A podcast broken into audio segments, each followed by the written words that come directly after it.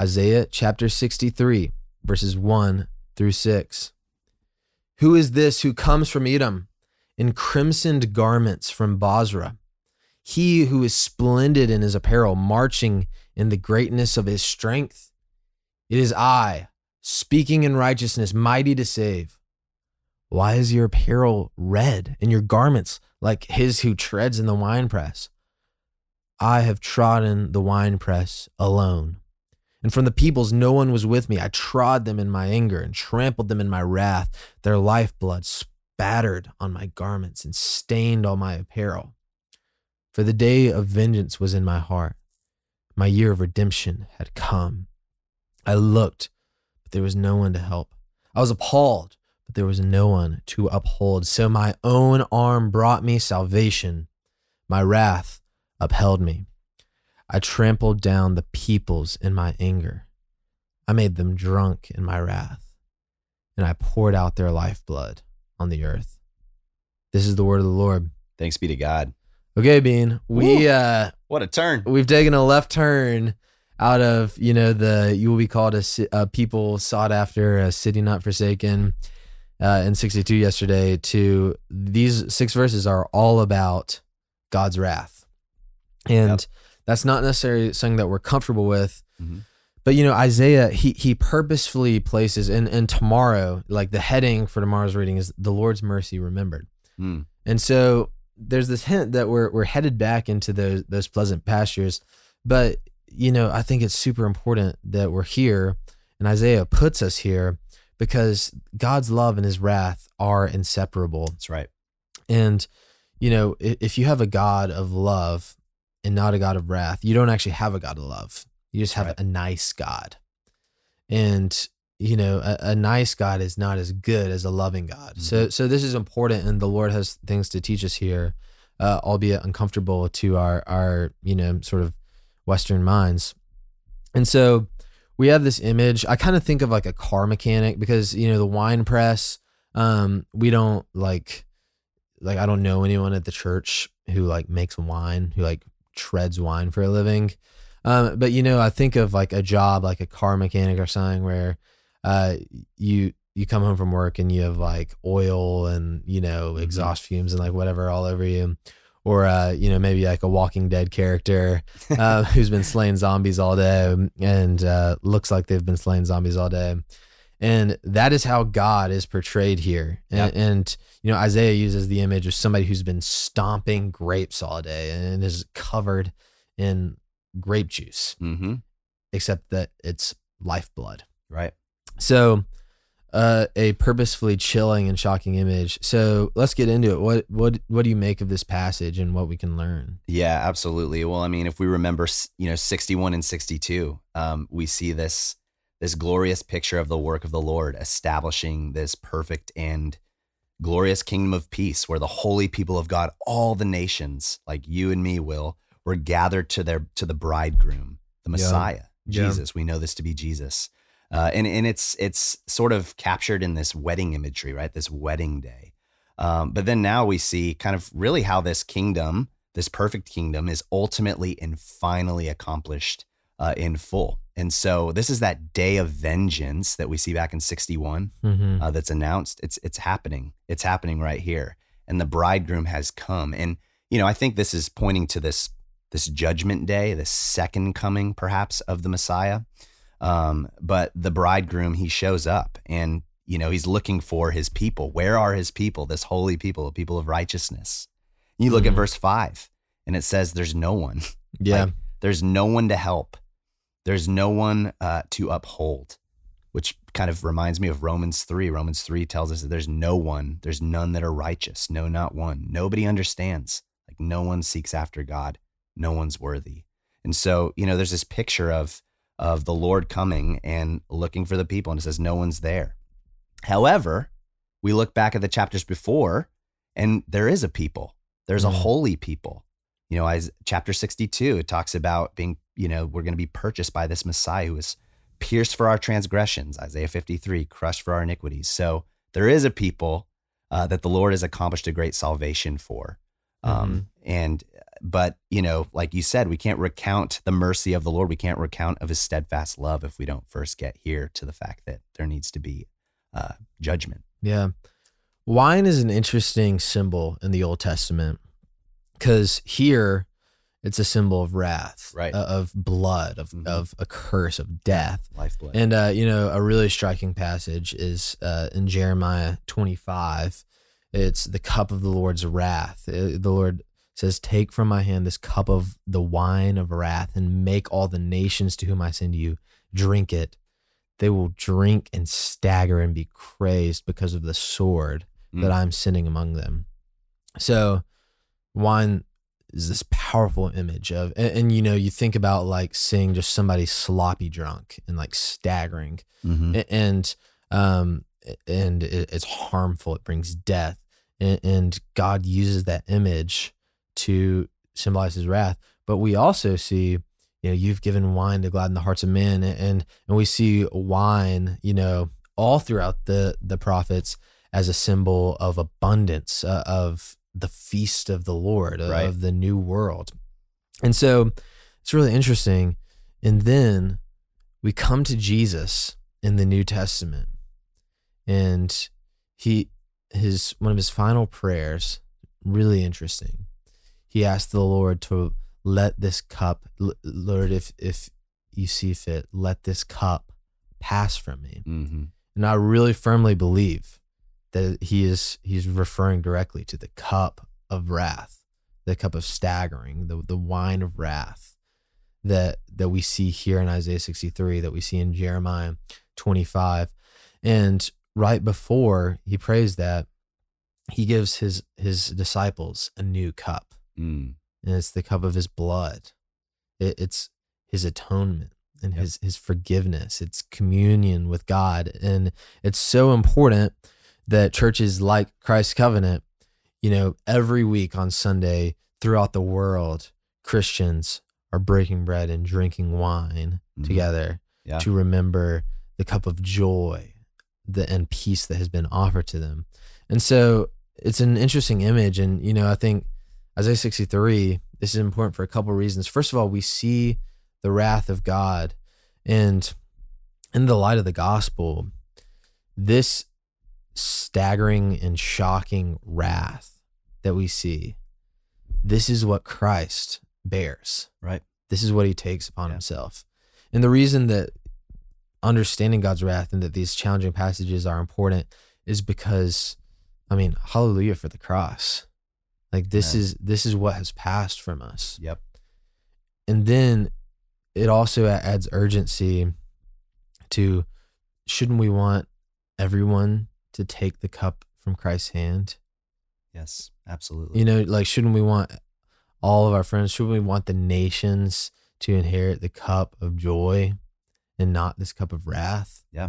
And because this is the this is the cost of- rebelling against God mm-hmm. Yeah. And it's it's heavy and, and yet God has made a way. God has crossed the separation to to redeem a people for Himself, and, and to create a city that will not be forsaken, of a people who will be called sought after, and um, you know this is this is why you are a missions pastor, you know, and, and Yeah. it, it's it's important. And so yeah, what are your thoughts there? Yeah, I mean, I really, I'm, I'm just thinking back on Isaiah 62, right? You, you, you know, at the end of that chapter, it talks about, um, you know, God tells uh, Jerusalem, like this new Jerusalem, go through, go through the gates and prepare the way, prepare the way for the people, build up, build up the highway, clear it of stones. Basically, prepare the way for the nations uh, to Mm, come in. And come how, on. how does this Jerusalem prepare the way? Well, this Jerusalem is is a new Jerusalem. It requires someone uh, to actually do the rescue, and Yeah. the rescue is the rescue work is done by this Messiah that Mm. we've been talking about, and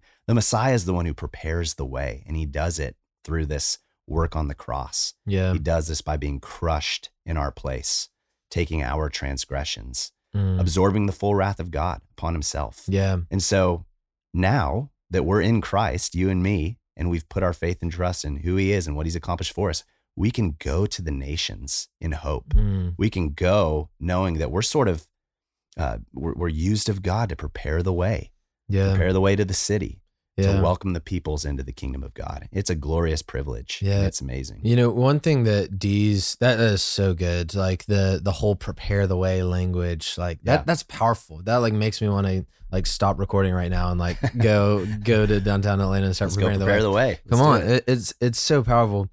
And you know, just another word to this wrath, like Dees ha- has said this a few times from the pulpit, and it is it is really like disciple me and help me not only be okay with, but actually have a sense of gratitude, like deep Mm. gratitude for this type of passage.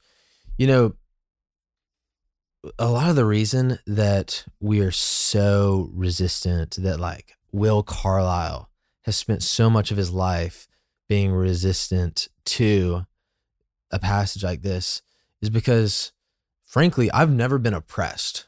Hmm. And so I don't really have like beef with anybody, you know, a- and it's easy to like feel like this is just unnecessary and gruesome and problematic. But you know that that is really just coming from a deep a deep sense of privilege. But like imagine this passage that there's a God of vengeance who is coming to make right of wrongs, Mm, to make all sad things come untrue.